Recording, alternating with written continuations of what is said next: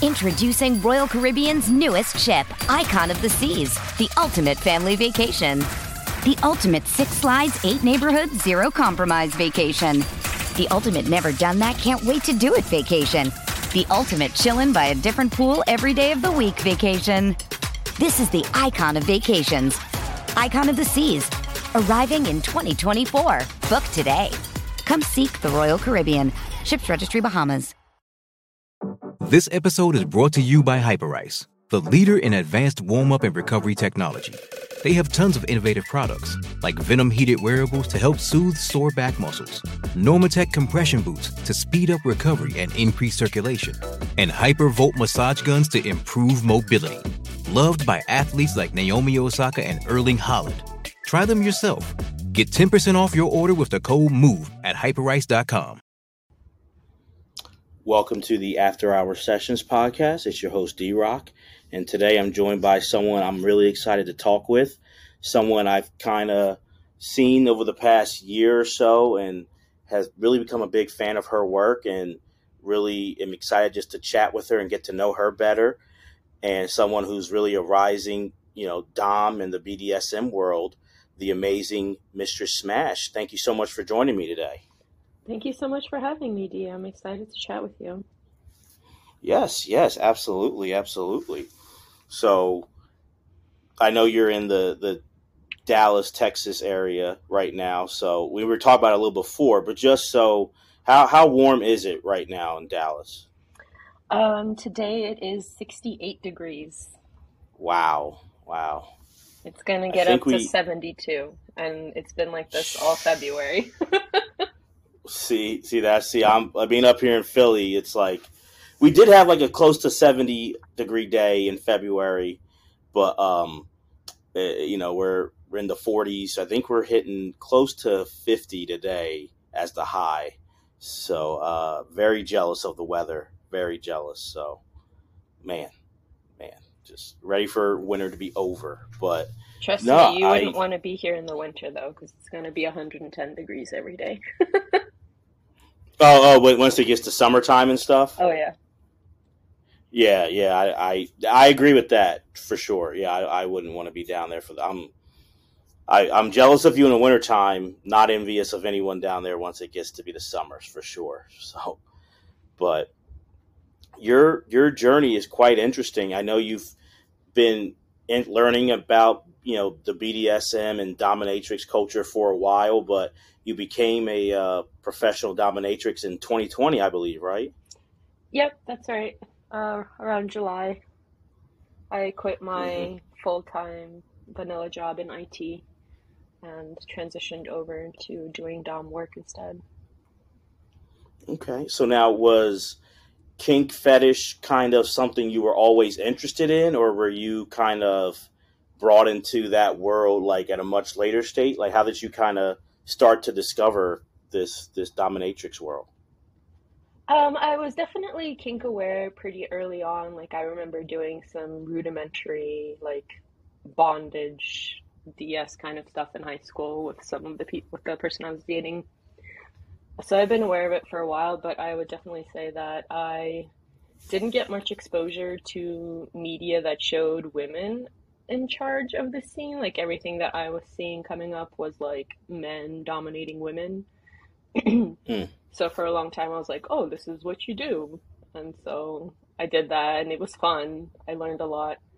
But definitely over time, as I learned a lot, I found that the people who were trying to dominate me didn't know anything, or definitely didn't know most of what I knew as like basics, like how do you pull hair, how do you safely choke someone. Like, that just wasn't an interest to them. Like, I had very few safe word conversations coming up as a sub, so definitely as I got more educated, I found it very difficult to submit to people who weren't really aware of some basic concepts. Right. And that's so important to, and it's funny because it's like, I always go back and forth because like media representation, like it shouldn't be the end all be all, but just having conversations with people on so many topics, just how powerful that media, that, you know, pop culture representation is and how it can really affect what people perceive of something. And it's just like, to hear you say that you never really saw women as the dom, always the sub for so long, you know, which we know is not true, but just like, it's just so crazy how powerful and it can lead, you know, one way or the other, just how representation is. Yeah, I think the other big angle for me is that I am also from the former Soviet Union. So I didn't move to the United States until 1996. I was like 8 years old at the time. So I basically was coming from Soviet Union culture where there was definitely no kink media. Right. Or really discussion of much because, you know, everybody was very wary of their neighbors.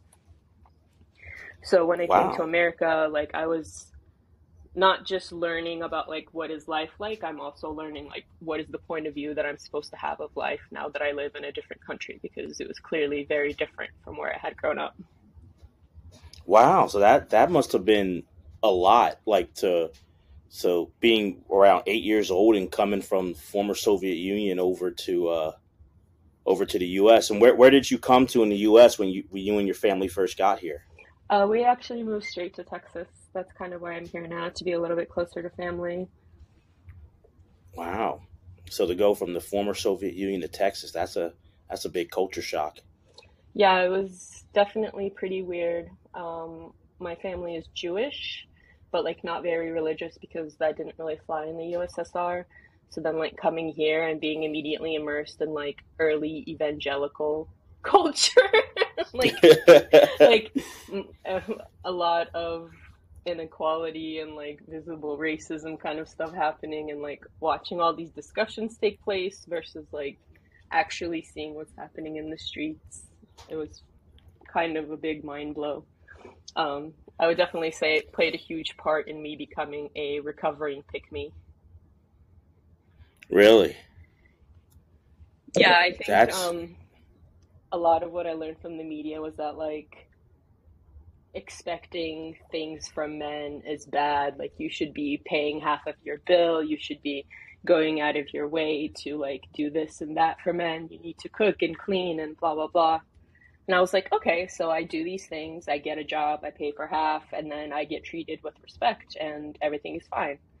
And I did that and I wasn't treated with respect and it wasn't fine. So I was like, you know what, fuck all this shit.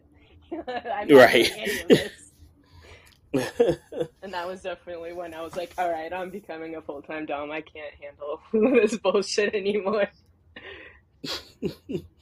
Wow. Okay. Yeah. So now was that kind of, so because even still there's, you know, it's sad, but like there's people who, despite getting that wake up call, which is a shame, but like seeing like, wait a minute, it's not, if I do all these things, I'm still not getting respected. Like it still takes courage and guts to be like you said, fuck that, I'm going to go do my thing. So what was that trigger point to make you say, you know what, like I'm going to go all in on this? I'm going to try not to get too technical, but I was working in IT and I was supporting a huge platform that was, you know, essential to the company. And we were having database problems, and I went to the database team and I was like, hey, I really need you guys' help. And, you know, we sent them errors, we had meetings, we went over what was going wrong. I was like, hey, there's a performance problem. They were like, we don't see anything on our end. It seems to be an application problem. So my boss paid $40,000 for this expert from the company, not from the company, but like from the vendor of my application, to come in and be like, what's wrong with our database? And literally the first thing he did, he ran one query and he was like, hey, did you guys notice that this is super, super slow, like very broken, very simple? Like we paid $40,000 for nothing. Like they just listened to him because it was a man sitting in the room. Wow. And when I'm saying, hey, we have a performance problem, they're saying, we don't see anything. A man comes in and says, hey, you have a performance problem. And suddenly we've made so much progress in 2 weeks. I've been banging my head against the wall for 6 months. I'm out. And that was it. Yeah. It was really what happened at the beginning of me meeting the database team. Like, I went out to meet the person, like the subject matter expert I had been dealing with, and we went to go shake hands. And you know what men are supposed to shake hands like. Like, you grip the hand, mm-hmm. There's a firm grip, you shake the hand. This guy barely held my hand. It was more of like, I'm going to kiss you on your forehand. Like what you see in movies from the ancient times. Like, didn't acknowledge my presence. And I was like, oh, okay, so this entire time the reason that no one's been doing what I'm asking of them is because they just think I don't know what I'm doing, even though I've been doing this for over 5 years. So, oof, that was frustration. Yeah. And I think that's what a lot of, like, a common theme from the people I talk to who are either, you know, professional doms or session wrestlers, or sex therapists even. Like, it's more like just, it don't get me wrong, like a vanilla job is fine for a lot of people, but you're finding people who, like, it just doesn't fit them. Like, it doesn't fit their, what makes them truly happy. Yeah. Even after my very first session, I spent so much of it giggling and the time flew by.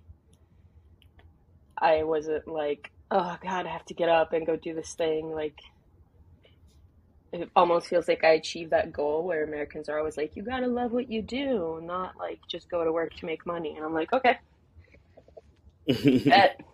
I love what I do now.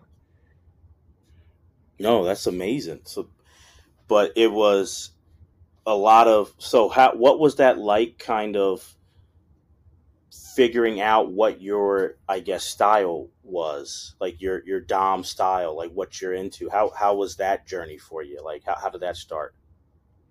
Luckily, I had a really down boyfriend at the time of discovery of me liking topping. The first time was I was riding my boyfriend and we were having sex and I was like, I really want to slap your face right now. And he, to anything I ever said, was just like, oh, yeah, let's do it. So I slapped him, and I was like, oh, wow, that was extremely enjoyable. I should want to do that a lot. So I definitely always knew I was a bit of, like, a sadist. So that was pretty obvious.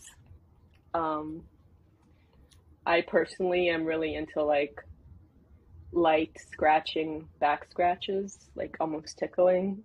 So I knew sensation play was going to be, you know, something that I really prioritized as well. So you like, and when you say that, you like being the giver of the light tickling and the light scratching? I like being the receiver as well, but I love being the giver as well, too, now.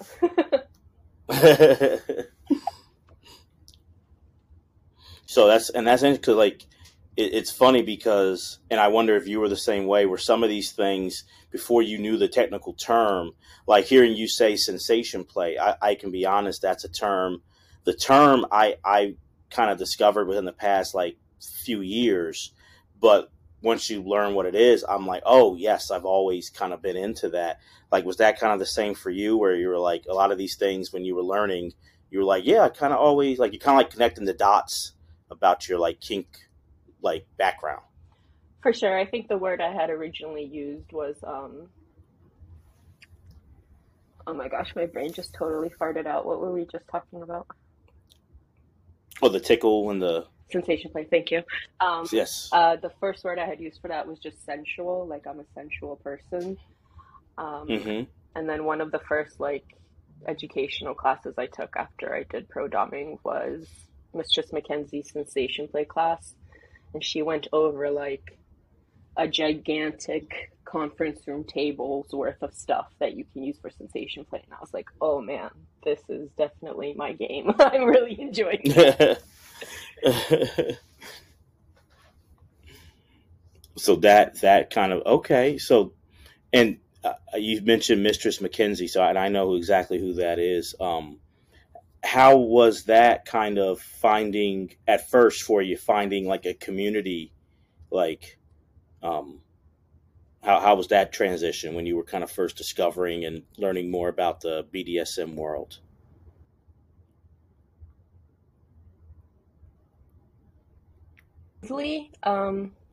I'm really good at Googling and researching and like finding stuff online. So before I even really approached anyone who was a pro dom in the community, I had done some research on how to speak to them, you know, what their specialties are. So I had a really easy time forming a community. I reached out to Mistress Lilith, who's another local Philadelphia dominatrix, and they did my like introductory training where we talked about how to screen clients and, you know, basic safety and working in a world after FOSTA SESTA.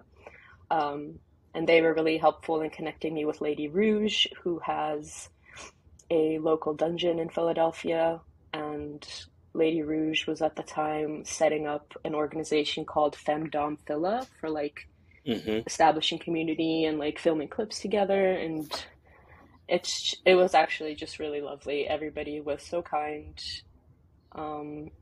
you know, very little mean girl kind of stuff that you might expect maybe from just a bunch of femmes in the same room together. I made some really good friends with her. No, that's awesome. And I think that's what, you know, I just went to an event that the Dom, she's in New York, but Domina Katarina Pierce threw together. So I went up from Philly to New York, and it was my first time going to one of her events. And it's just, when I was there and just being immersed in everything, what I take away from it, and I always do when I, you know, that's my first event in New York, but I've gone to some in local in Philly. It's just that feeling of community and that feeling of letting people just, you know, be who they are. And, you know, I guess like Kurt Cobain said, come as they are. Like, it's just really like an awesome thing, like, you know, to experience. And I think people look at, and don't get me wrong, the feelings that you get, physical or sensual, or that physical connection's great. But when you get to find that community and you find, quote unquote, like, these are my people, it's such an awesome feeling. Yeah. Even outside of like other doms that I work with, even with clients, I prefer to kind of get to know folks and get to know them over time and build a relationship and develop our play further. I find that much more gratifying. So I think it's really important to make kind of genuine connections with some of the people that you're playing with. Absolutely, absolutely. And I, from going on like your website and seeing that, like, is that kind of, I know you want to hear, you know, probably talk about for sure, like, why they want to, you know, meet with you and what they're into and their experiences. But is that also kind of like getting to know them, like as a person, like their interests, their hobbies, their backgrounds as well, like that too? Yeah, for sure. The last client I saw, I think we spent the first 20 minutes of our session talking about his dog and what's been going on with his ex. So I definitely get to know people pretty well. I like chatting with my subs. I like it when they shut up when I tell them to shut up. I get along better with people who are less shy than me, I'll say. Oh, would you consider yourself a shy person? Oh, for sure. I'm very quiet when you first meet me.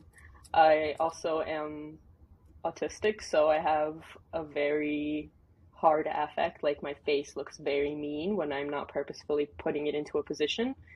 So I guess I give off like a very scary aura, and I don't really talk that much, so it just kind of confirms it for a lot of people. But I'm very nice if you start talking to me. Okay. Fantastic at carrying conversation, just terrible at starting it. I hear you. And it's do you find that, because I'm neuroatypical myself, and do you find that like kink and fetish kind of fit neuroatypical better than like, I guess, neurotypical people? I think so, because I don't want to generalize, but I will say that a lot of neurodivergent people need like very direct communication. Like, you need to be told exactly what's happening, what are the rules and guidelines, like what's expected of me, all those things up front. And in kink, before you start a scene with someone, it's very important to talk about what your limits are, what you want to get out of the scene, what you don't want to do, how to take care of yourself afterwards. And those are extremely helpful for neurodivergent people. So I think kink with consent is very friendly for anyone. No, absolutely. Absolutely. And I also want to say, I appreciate you sharing, you know, that about yourself, that you're autistic, and, it's important because I, you know, like I said, I'm neuroatypical. And so it's cool to, like, you know, talk to someone else who understands it, but also B, to see, because I think that's important for people to kind of understand. Because I think so many times people are either in a relationship, or they're just with someone who it's really, like you said, like it's someone who's neurotypical and someone who's neuroatypical. And if someone would just be more understanding or can express themselves better, like you would see, like, it could be a better fit. But a lot of times that's not discussed, and then it winds up they kind of clash. Yeah, I can definitely see that. You know, but how, I guess, for you, when you're meeting like a new sub or a new potential sub, what are some of those do's and don'ts that you're looking for? Do's and don'ts. Definitely reach out with a hello and an introduction, preferably via my booking form and not my DMs, because I receive DMs on over 20 platforms, and I'm just not going to get to all of those every day. It's not going to happen. Right. I'm much more likely to check my email a few times a day. Right now, I'm dealing with the submissive who's like a heavy CBT bottom, and he really wants to film with me. And he's kind of flooded my DMs with all of these images from other scenes he shot. And I'm like, yeah, you look like an amazing CBT bottom. You can take a lot of heavy play. But I told you 10 messages ago that you need to reach out via my booking form. And you are still DMing me 2 weeks later. So I'm really not interested in playing with you, because as much as I may be able to stick my largest sound into your cock, I don't want to do that, because you're not going to listen to any of my instructions, and you might not even be safe to be around, because you don't seem to be showing the respect that I ask from you, and it's not even asking a lot. Right. So I think it's pretty easy. You know, if you send me a tribute along with your email or something, that would be amazing. You know, you're already above and beyond many submissives, and that'll probably get you a quicker reply, me in a better mood. You know, just all things that you would want when you're dealing with someone else and asking them to hurt you. Or put you in vulnerable positions. Absolutely. Now, is it easier for you if someone kind of goes in, and obviously everything that we talk about, always the respectful way, but if someone respectfully, if they kind of know what they like if they're like, I like, you know, breath play, chastity, bond, you know, just throwing out examples, they like boom, boom, boom, or is it kind of, you like it when someone is, hey, I'm open to trying a bunch of different things, like, I don't know, like, I'm open to kind of trying whatever, like, is it easier if they know, or are you kind of cool with if they don't know? I'm totally fine with if they don't know. I love playing with new submissives. And exploring kind of what they might be into. It's much more important for me that you've come to me at least having thought about your limits. Because if you come to me and say, I don't know what I like, I want to try everything, I don't have any limits, then that lets me know that you're lying to me. Because if I say, okay, give me all your money and leave the room and go away, or I'm going to make you eat poop now, like, very clearly, suddenly that becomes a limit. Like, right.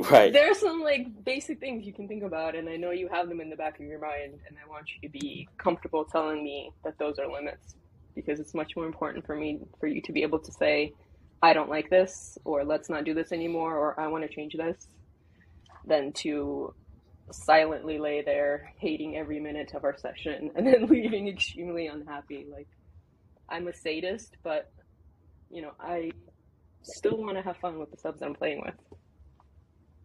Right. Absolutely. So it's important. And I think that's where it comes down.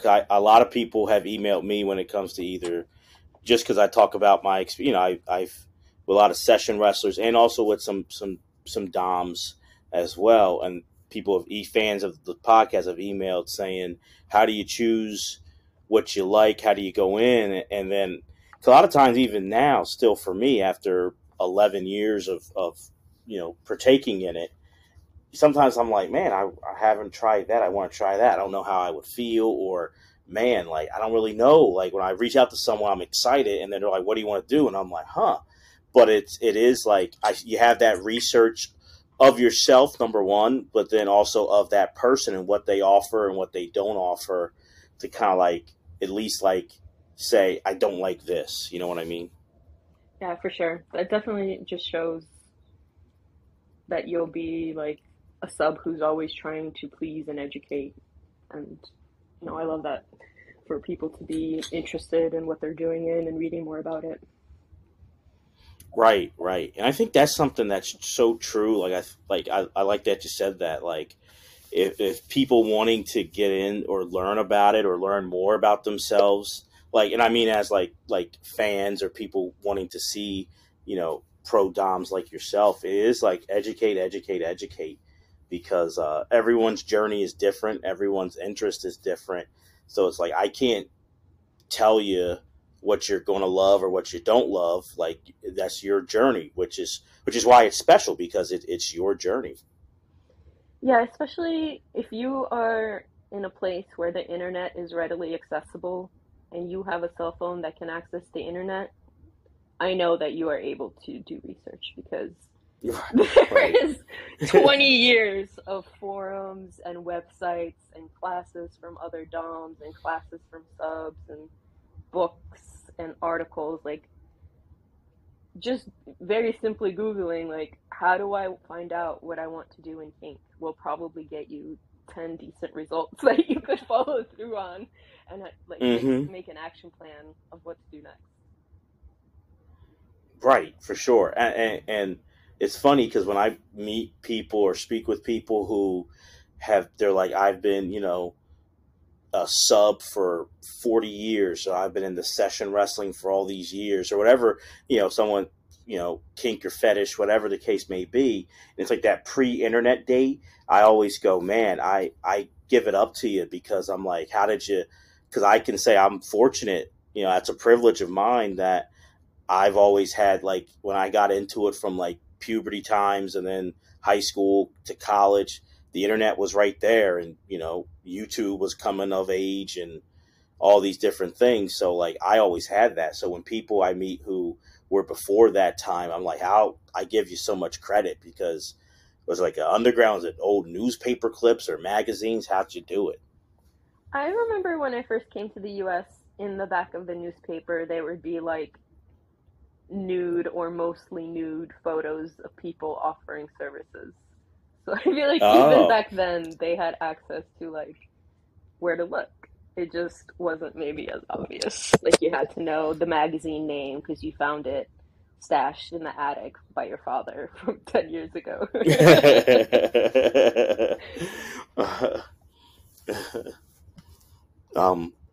Do you often get, because like on your website and on most like pro doms or session wrestlers, there's that list of what they offer and their list of their like limits, right? Like what they will not do. How often do you get someone who they may ask something that is not on either? It's not on your do not do, like your limits, or it's not on what you offer, and how do you like handle that? I've probably gotten one or two of those kinds of requests. My do list is pretty extensive, and so is my limit list. So I feel like you'd have to be a pretty long-term player to bring something up that I don't have on there. I think the only thing I don't have on there that's like common is maybe knife play. But I'm happy to discuss other things. I would definitely try to do my own research to see what the barrier to entry would be. Like, if, for example, if I didn't have flogging on my website and someone said, hey, I want to do flogging, I'm like, okay, that's something reasonable I can figure out. There's information about where not to hit. But if somebody's like, oh, I would like to do cock needle play during my session, I'm going to say, I am not prepared for that. I did not go far enough in medical training. Here's my friend Mia Action, who loves needles. You should check her out. I'm definitely happy to refer out for any specialties I'm not comfortable doing myself. Mm-hmm. And shout out to Mia Action, past guest of the podcast, who's awesome. So shout out to Mia. But it's always interesting. What would you say are some of the more popular requests that you offer that you're asked about? Probably smothering. I've been getting a lot of sounding requests lately. And just real quick for people listening, how would you describe sounding? Sounding is the process of inserting something into the urethra, whether usually on a penis, but you can do it on a vulva as well. And it's usually like a metal rod of varying thicknesses or like a vibrating rod. It's really fun. I know it sounds scary because it's very close to like getting catheterized, which doesn't sound very fun. Right. But no one that I've done it to has had a bad time, so I'm getting closer and closer to being willing to having someone try it on me. Oh, okay. Wow. Okay, so smothering is now, is that with breast or is that with ass or either or? Either or. I think ass is easier because then I can also make it somewhat of an ignore session and play with my phone while you're suffocating under there. So you enjoy the ass smothering? Yeah, it's a lot more fun. I feel like this is going to be weird, but with boob smothering, sometimes... There's no weird on this show. Sometimes with boob smothering, I will get like a current of air hit my face of the submissive's breath. And it's not the best, and I don't like that, which is why I prefer ass smothering. Is it just the feeling of breath, or is that code for some people have some bad breath? Maybe that's... A little bit of everything, honestly. Like, I have a lot of sensation issues around people's mouth noises, so... I also sometimes it's triggered when I'm doing foot worship. And they're like licking my feet repeatedly and making a lot of like wet mouth noises. I can't do that. Oh, okay. So it's like that, just like that irritating sound. Yeah, repetitive, low sounding sounds. I need silent foot worshippers. Okay. So for ass smothering, because I've been learning more, because I'm a big face-sitting fan myself. Is there... Absolutely. Now, do you have a certain technique like that you like to go to when you're smothering? I definitely start out with the eyes out and just kind of put my nose over their face, and they're like, oh, okay, this is fine, it's not too bad. And then I like open up my ass cheeks and scoot back, and you can just see like the terror in their eyes because they're not gonna be able to see anything or breathe or probably hear either. That's okay. Now, are you a twerker on the face, or you're just strictly the sit? I'll do a jiggle. I'll do a little jiggle.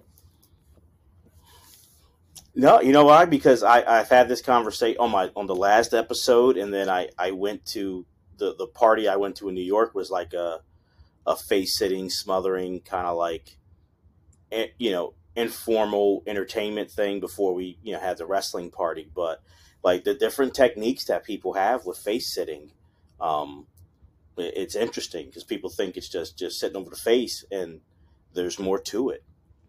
Yeah, I once saw a face-sitting where the dom was in a split, and I thought that was really impressive. That's so... I've seen that before, too. That is so awesome. That is so awesome. Yeah, I think that was maybe taken from strip club culture, but I love it. Oh, yeah. Yeah, definitely.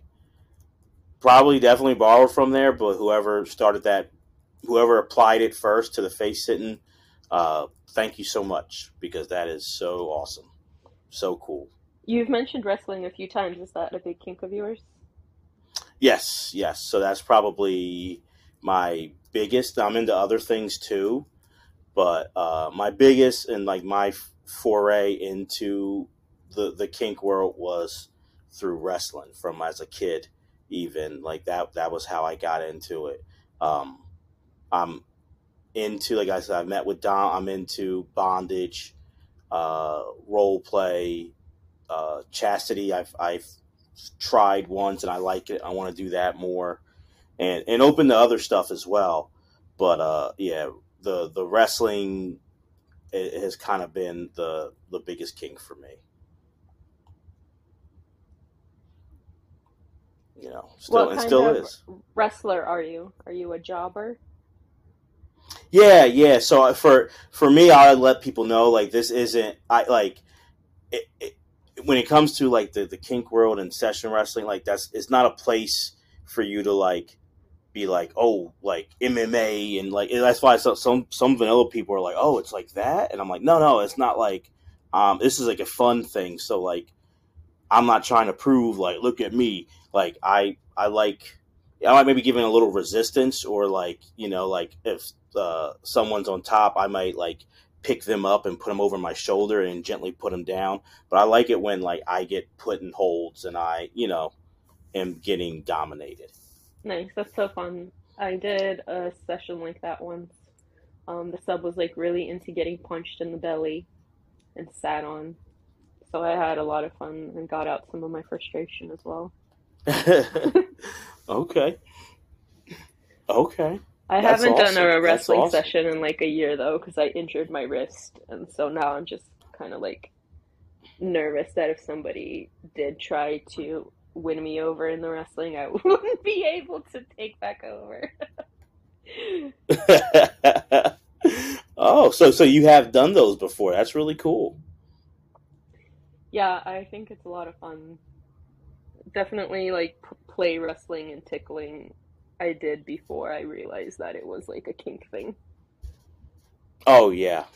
No, tickling I should say is definitely high on my list too. Like I really enjoy that. And I'm ticklish all over, but I really enjoy it. Are you a thrasher? Yeah, it's yeah. I'm squirming and moving all over the place. It's a sight to see. It's a sight, and so sometimes it's like people are like, well, like, you know, where? And I'm honestly, my mind, I'm like, I think honestly, any, like, it's more like, where am I not? You know, at a certain point, it's like, oh, okay, that's actually a spot I'm not ticklish in, but it's hard to find. Like I can thrash, and that I've done that. I've been with a dominatrix and I bondage, and then they tickle me, and then it. And that's been really, like, awesome. Nice. Yeah, I definitely try to tie up my tickle bottoms now. I almost got kicked in the face once. I'm not trying to repeat that experience. That's true. Yeah, it's smart. It's smart to probably have the bondage going first just to, you know, and just to, you know, reduce the accidents. Yeah, for sure. It's safer for everybody. Mm-hmm. Now, are there some other popular requests that you get as well? Definitely impact play is pretty popular, or any sort of bondage. I've gotten a few subs who have been trying to take advantage of my new electro toys, which is really fun. I'm super proud. It's my first kink that is fully submissive funded. I haven't paid a single dollar for any of my Violet Wand stuff. That's cool.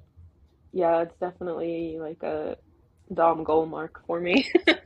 So I really enjoy that. Mm. I don't know. I haven't gotten anything too crazy lately in terms of session requests. Okay. I find that in-person people are, you know, those like top 10 kinks that I mentioned are really popular. But then working online, I've been doing a lot of like Sex Panther and Night Flirt, which is really enjoyable for me. And I have found so many toilet subs on Sex Panther and Night Flirt. Like, I'm actually kind of shocked how many. Wow. Yeah, that makes sense. Yeah, probably too shy for in-person. Or maybe it's just like not a very popular service that DOMs provide. Or, and I think people for that one might feel more comfortable asking over the phone than in person too, maybe. Yeah. Like even if it, you know. My suspicion is that, at least for full toilet training for a lot of those people, it's more about the fantasy. Like, I don't think they would actually enjoy the process of being, you know, tied down on the floor and having someone sit over their face and take a shit in their mouth. But talking about it, they're super down for it. Right. Right. That's interesting. Okay. Okay. And do you get, is it just as much of a enjoyable for you to be over the phone or virtual, or is it, I know you like it, but is it nothing like having that in-person interaction? Yeah, I definitely prefer it in person.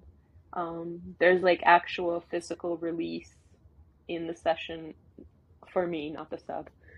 But, you know, as I'm topping, I'm like doing stuff, I'm getting more into Dom space. Like, there's a lot of feelings. Plus it has a very set boundary.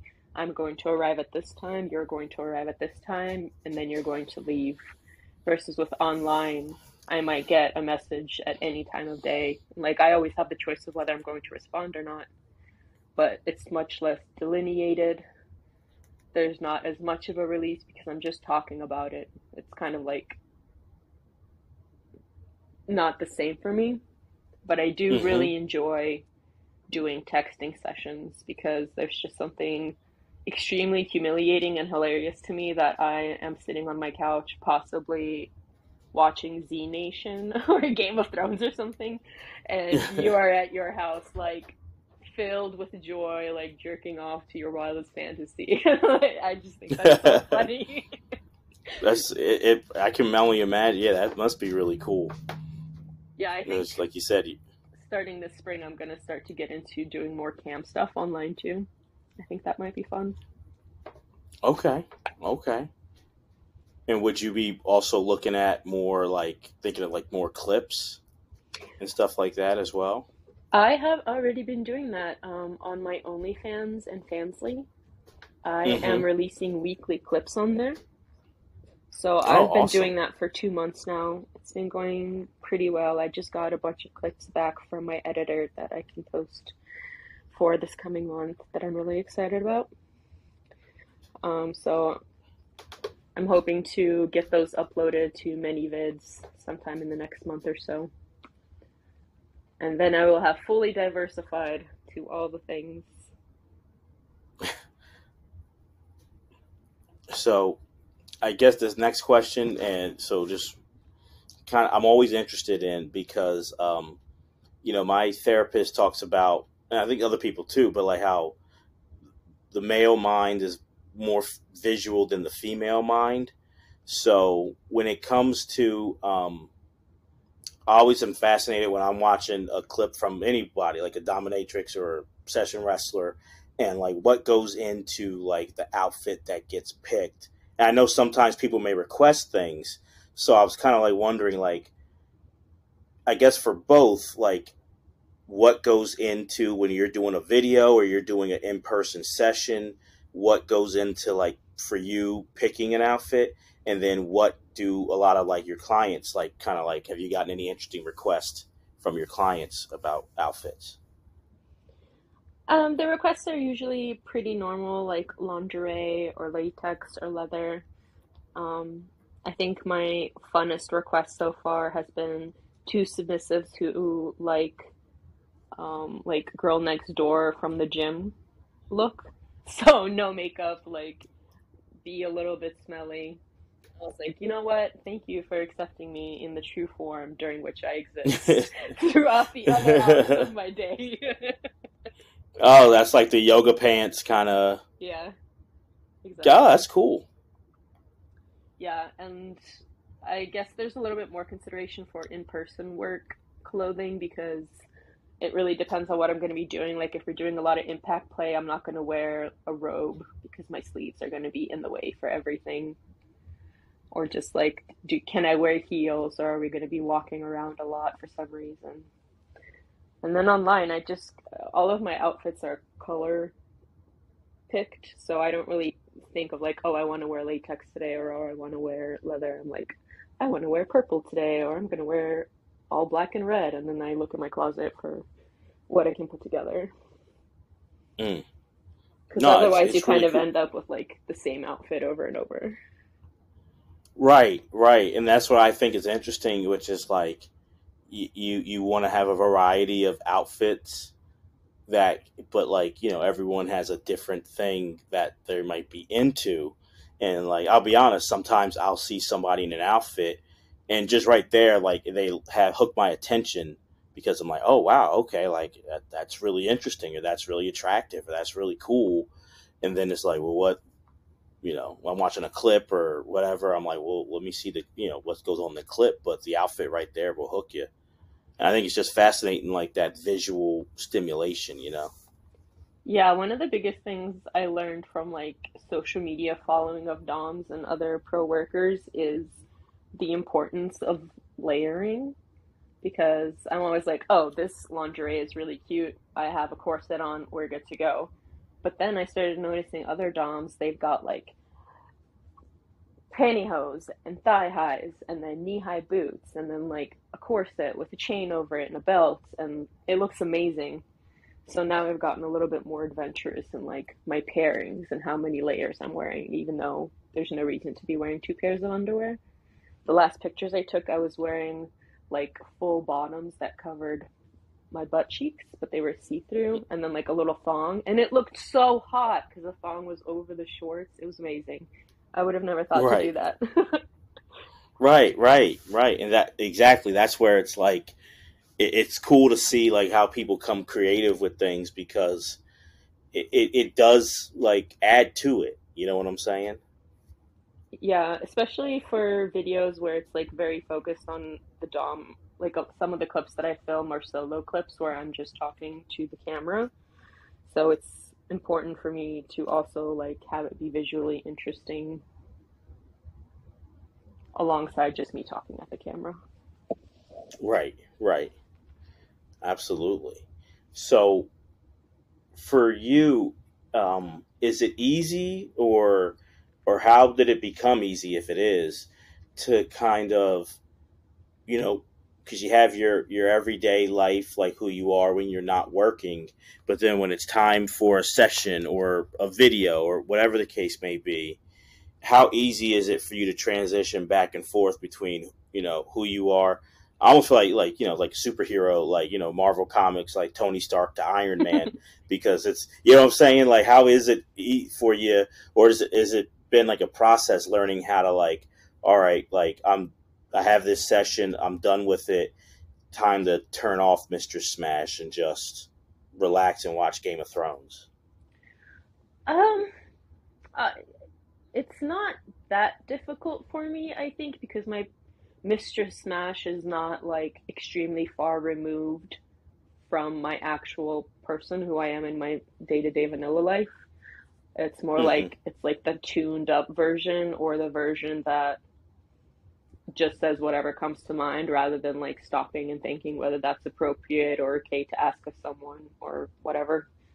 So it's not that big of a switch for me, but whenever I have multiple sessions in a day, I definitely need at least an hour of time between them so that I can like turn off my brain for 20 minutes and like play on TikTok and take some cute photos and then like clean up the room, and then I'm ready for another session. I'm not very good at like one session and another session and another session.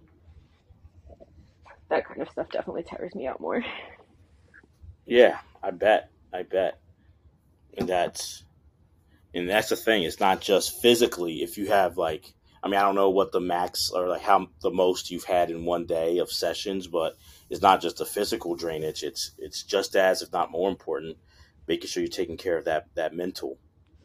Yeah, I think it has very similar decision fatigue issues as like working in a regular job. Like if you got up in the morning and decided what to make for breakfast, what to make for lunch, what do you do for this meeting? How are you going to get to work? Are you going to get off on this exit? Like all those tiny decisions that you make throughout the day, and then you get home and your significant other's like, what do you want for dinner? And you're like, don't fucking ask me any questions, okay? You figure it out. I don't know. Yeah. It's kind of very similar to that feeling. Like after the third session, I'm just like, you know what? Just go play in the corner.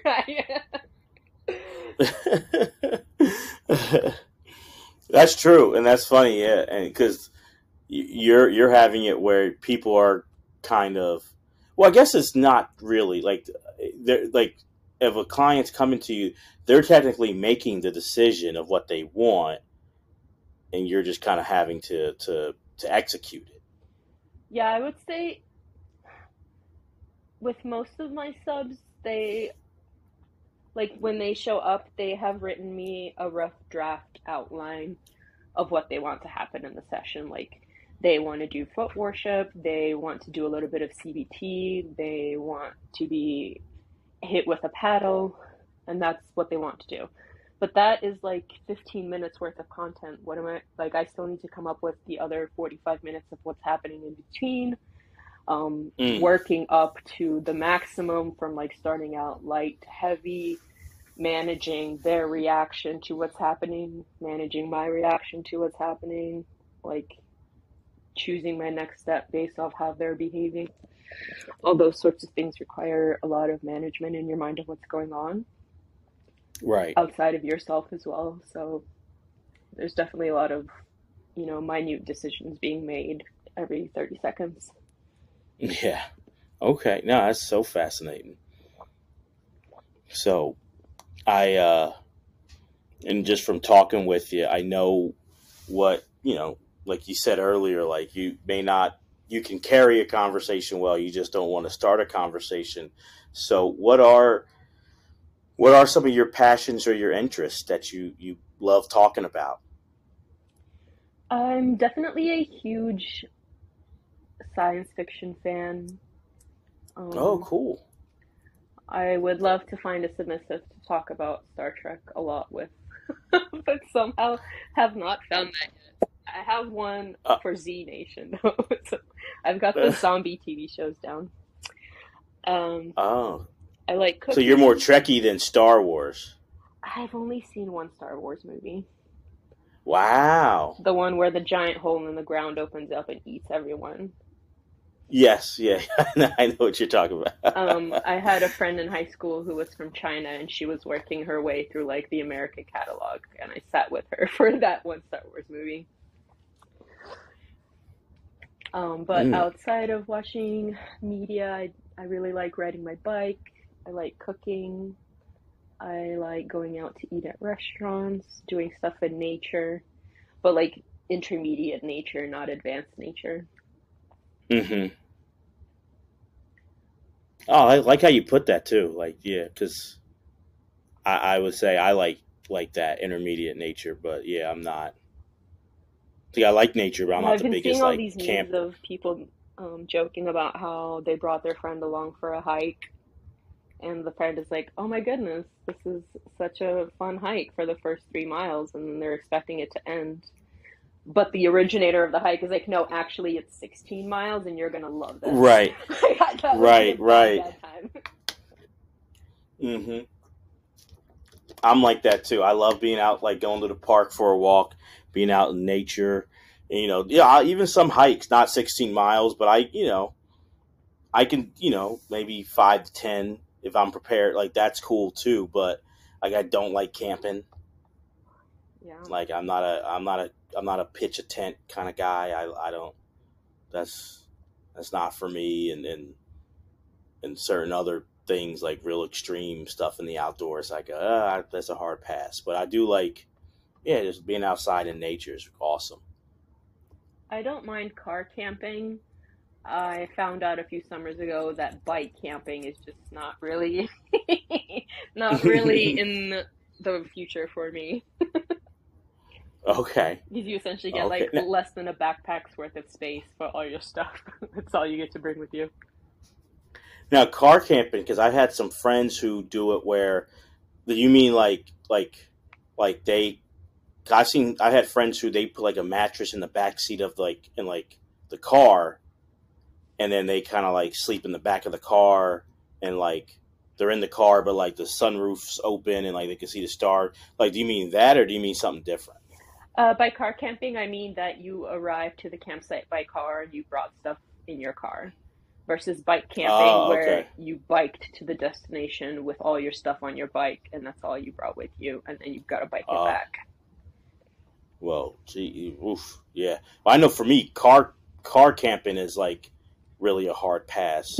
So I know bike camping's a hell no. Like that would never happen. But okay, yeah, I'm interested in trying like the whole put the mattress in the back seat and you're kind of sleeping in the car, but you might have like you can still look up and see the stars, kind of. Like I've heard people say, people who aren't the biggest campers like that. I'm not a pitch a tent kind of dude. That's not me, but that I've heard is kind of interesting. So my friend Tatiana, who lives out in Hamilton, she converted. Well, she's in the process of doing another one, but she converted her van into like a little house. Like it's got a bed and a full kitchen. And she's renting out her van so that you can sleep on the van. Her property is like on a river. And then you're essentially like camping in the van in the river doing stuff. Maybe that would be a good like medium place for you to start. Yeah. I that's where I'm. I might, like I said, that's the only kind of camping right now I'm open to is like trying is that. So I might try to copy that this summer. You know, I might try to do that myself. So no, for sure. I would recommend. I gotta ask. Really comfortable. Oh, you liked it too? Okay, yeah. Okay. I gotta ask though. I hate to, but I gotta go back to the Star Trek. Were you into the original? Is that what got you, or Next Generation? I moved to the United States right before, like the summer before Star Trek Voyager started. So I actually watched that a lot. And like, that was part of how I learned to speak English. Okay. So that was probably my first Star Trek that I really got into. I watched The Next Generation in college, and I definitely lost a minimum of 3 weeks where I like didn't do anything. I just like watched Star Trek. So that one is really good. Going back now and watching Voyager is like a little bit cringy, just with some of the societal changes that have taken place since then. I think now my favorite is probably DS9. Oh, okay. Yeah, Deep Space Nine. No, because you're talking to the son of a Trekkie, my mom. So if you go to my parents' house in the basement, she has all the original Star Treks on like VHS. She had them all. She loved them. She watched them growing up. And my first was she would always watch Next Generation. So that was really like, you know, Jean-Luc Picard, that was my, you know, Captain Kirk. He was the guy, that's who I knew first. Was like, I was like, oh, William Shatner, he did it too? Like, I knew Jean-Luc Picard. And then definitely got to know Deep Space Nine too. So it's like, through her, I got into it a little bit. I'm not going to call myself a Trekkie like yourself, but I definitely can hang in some convo. Yeah, I mean, I'm just sitting here watching the world do what the world is doing and, like, hoping more people will watch Star Trek so they get an idea of, like, what's possible. That's not what's happening right now. Yeah, absolutely. No, absolutely. That's what Gene Roddenberry kind of showed us. Yeah, just, like, media can teach you about kink. It can also teach you about, like, society and economics and interrelations with other people. Yeah. So are you also a like TV, movies, or music fan? Like, definitely. I would say I'm kind of behind on movies because I haven't gone to a movie theater since the pandemic started. Mm-hmm. So I only really see what like comes out later on streaming channels for the most part. And I love music, but now that I'm in my 30s, I definitely feel like I'm developing a musical rut. Like I have 10 playlists. It's probably like 50 hours worth of music, but it's the only music I listen to. I need to branch out more. You go back to like are you like a 90s playlist or 2000s kind of? I make my playlists based on the mood. So I have like a playlist for riding my bike, a playlist for cooking and dancing in the kitchen, like a happy playlist, a sexy one. Like it's a very, what's the goal of me listening to music oriented. Okay. And no other, so no other, you said Game of Thrones, so I was going to say no other TV shows. I'm really into anime, honestly. I've been watching a lot of the Avatar, which has been really nice too. I also finally watched Cowboy Bebop this year, which was really enjoyable. Yes, that one I've seen. I like that. And they made a live action remake of it, which was kind of fun, honestly. I'm sad that they are not making a second season, but I did enjoy it. Oh, okay. So that's cool. So I always like to hear, because, everybody, people just see, just the dom or the wrestler. And that's, what you're putting out, too. But it's also hey, remembering, they're always that everybody, we're all people and we all have fun things and things that are cool and interesting. And, it's awesome to know, a dream session for you would be some Star Trek role play. That's awesome. It's just good to know that. How has that request never come into my inbox? If you don't get it by the time you come back up to Philadelphia, I might have to be the first one. I just may. That would be really that'd be really interesting. That's deeper role play than I've ever done, so that'd be pretty cool. Yeah, maybe I need a forehead, a silicone Klingon forehead piece, and some photographs, and then people will be like, "Oh, she's a huge nerd. Let's do nerd sessions with her." I guarantee from either this podcast, and then definitely if you do that picture or you put on TikTok some stuff like that, the requests will start coming in. You'll start getting them. Oh my! You'll goodness. Start getting them. That sounds like a lot. And you might, at first, and then after a while, you might be like, "Oh, this is a lot here." Just unleash the full brute of all the Star Trek kinky people. Oh yeah, a lot. You know why? Because you'll get repressed sci-fi writers, and they're gonna give you their scenes. Maybe I can start charging for feedback on fan fiction. I'll edit your fan fiction for you. Pretty much.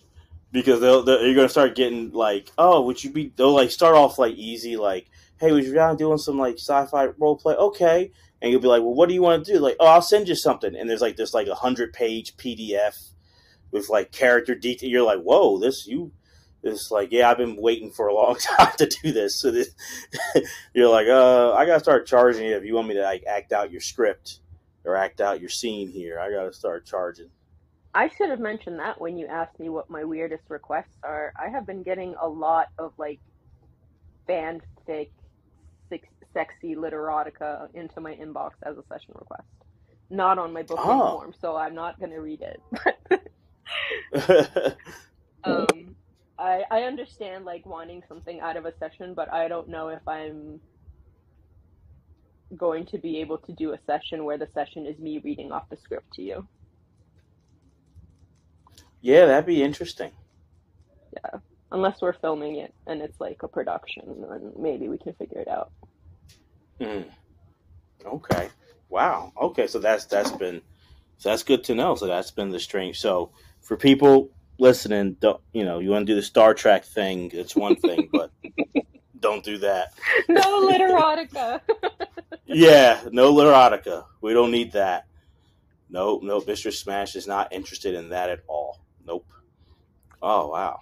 Yeah, I also once got an email that contained over 75 image attachments of scenes that they wanted to recreate, but then they kept emailing me back on that thread, and it would take over 10 minutes to open any email because it was trying to load all 75 photos.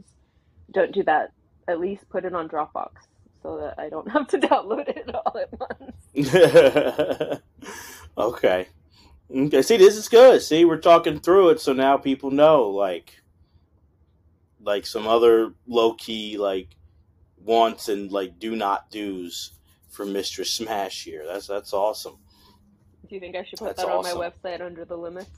Soft limits? If you start to get more requests, I don't know how many, if it's becoming, kind of an annoying problem, I would say yes. Please. And also, you would stick out, too. Yeah, you would stick out too. People might.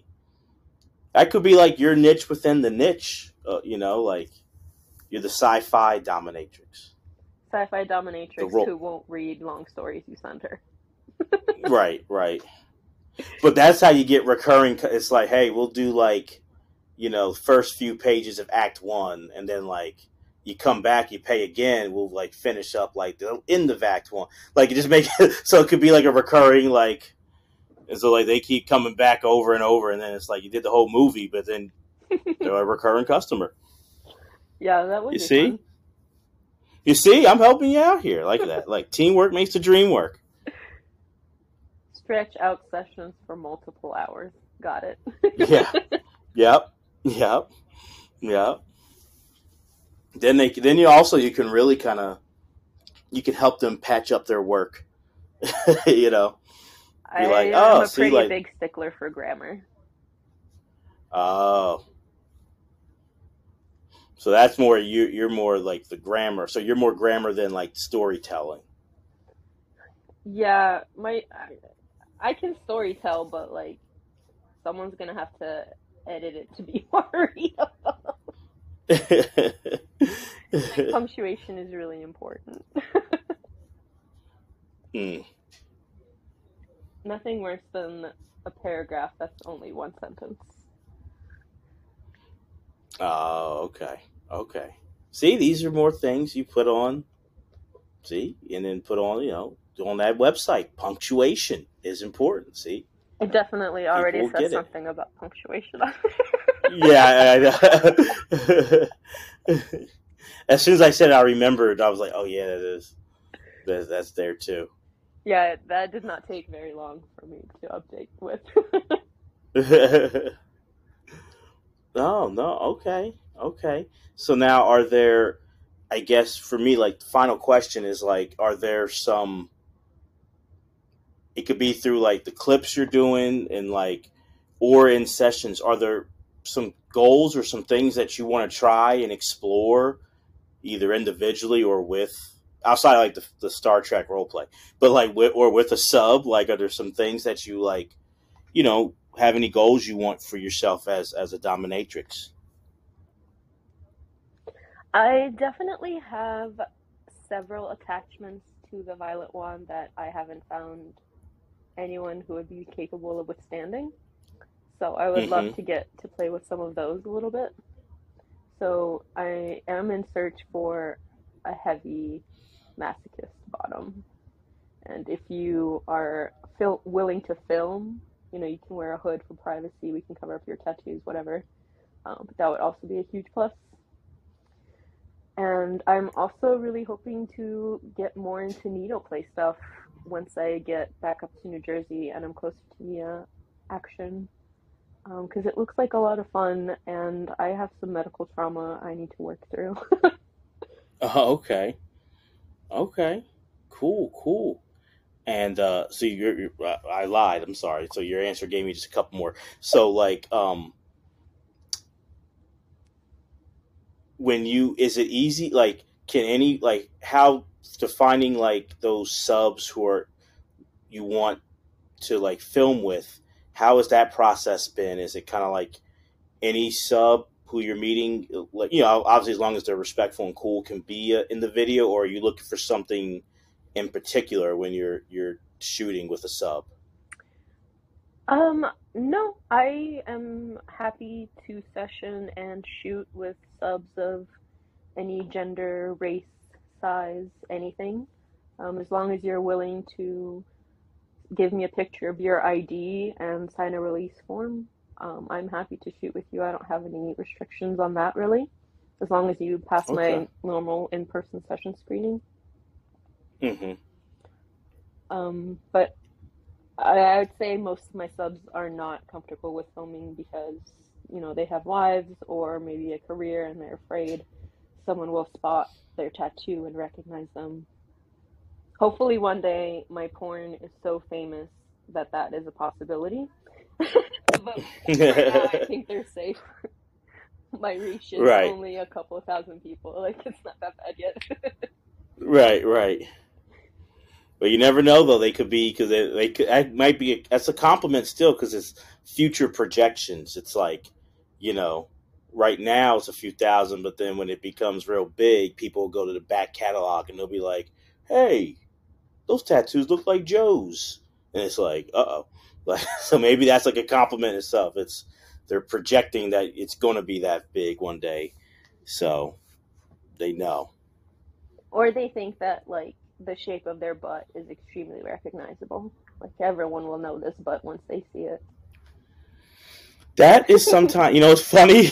That's sometimes I have friends who want to get into filming, and then, like, and even like female friends, and then they're like, but people, I'm like, well, you could put a mask on or something like that. And they're like, no, but they'll know. And I go, well, how? And then they're like, they'll just know. And I'm like, I'm like, you can definitely disguise it, you know, if you don't want people to see, especially for like the ladies. Yeah, I do know one full service sex worker who was in medical school while she was working, and even though her face was not shown on any of her ads, like, she's very freckled and has red hair and a particular body type, and so they were able to prove that it was her based off just the body photos without her face. So, like, I can understand where some of the concern is coming from. Yeah, which is a shame, but yeah. Well, when you're distinct, like, yeah, which is shame, but, like, yeah, I think freckles and red hair is really cool, but, like, I guess that's rare, or more rare, so, like, people can maybe... Yeah, unless you have, like, a very unique body type or a lot of tattoos and it, like, colored hair, you'll probably be safe with a good hood on and some tape for your your one tattoo that you have. Right. Now, so legit final question. Is it, being that you're more introverted, how is it then performing on camera? Like... was that, like, weird, or was that kind of, like, easy for you? I think in the beginning there was definitely a little bit of a I feel silly factor. Like, the things that I'm saying are kind of silly sounding, and if somebody walked in on me filming this, I would be a little bit embarrassed. But over time that went away, and otherwise I'm just by myself in a room talking to the camera, so there's not really as much introversion involved. So I'm already alone in my room. Right. Okay. No, because I just think it's fascinating. Even, like, I'm a guy, I studied, like, you know, my major was, it doesn't mean much, but, like, it was psychology. So it's just fascinating. I think back on people who I knew back when I was growing up, and then even now to see people who it's like, man, and certain, because to me it's like, I feel like I'm kind of obvious where, like, yeah, like, one-on-one I'm better, or a small group, but, like, crowds or big group, I'm nervous. But then to see people, like, really, you know, they'll shine singing in front of, like, a room, like, thousands of people. I remember I had this one classmate, we were in high school, and she was in the choir, and she would do a solo in front of, like, a room, like, thousands of people. But we had, like, a current events class, and there was literally 6 people in the class, and she kind of had to, like, stand up and talk to five, well, I guess including the teacher, six people. And she like had like a panic attack. And I was like, but you led the solo in front of like 3,000 people like a month ago. And it's just like, it's just, it's different to see. And it's always fascinating to see where people come out of their shell and they're comfortable when they're doing that thing. But then in other situations, they're not. Yeah. I mean, even now I do burlesque, and that's getting naked in front of a whole group of people. And you would think that that would be very anxiety causing, but it actually isn't that bad for me.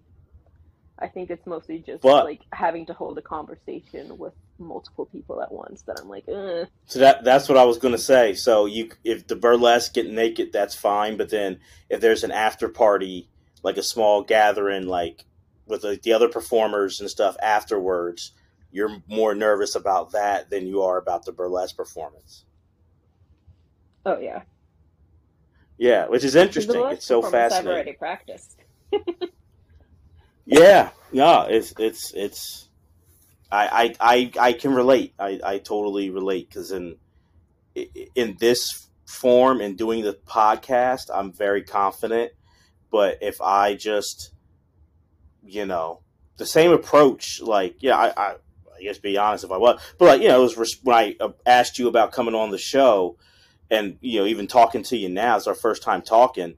It's like, yeah, just talking. But like outside the podcast, like going up to you, talking in the same kind of conversation, I would be very nervous and very like, but in this like podcast, when I'm in wearing that podcast hat, I don't feel nerves. Yeah, I don't know if that's social anxiety or neurodivergence, but I'm glad we're both able to find ways to do what we want to do anyway. Absolutely. Absolutely. So this has been just so awesome talking with you. And for the people listening, and there's going to be those who, your fans listening, but those who are getting introduced to you, where can they find you, and tell them what you got coming up? Oh, you can find me at mistresssmash.com. If you go over to the Connect page, it'll have links for my OnlyFans, Fansly, Twitter, Instagram, TikTok, whatever. So there's lots of ways to kind of see what I'm up to and support me in my work. My screen name is Smooshed, SCHMOOSHED. So come get smooshed with me. Which I love, by the way, too. Or by me. Yes. No, absolutely. And definitely once we get to spring or summer, maybe we can session, and we can do an in-person podcast as well. Yeah, I would love that. So, no, this is awesome. So, you know, thank you so much for joining me. Thank you so much for having me on today. This has been really fun. All right. So for the amazing Mistress Smash, I'm D-Rock. Thank you guys for listening to After Hours Sessions podcast. Take care.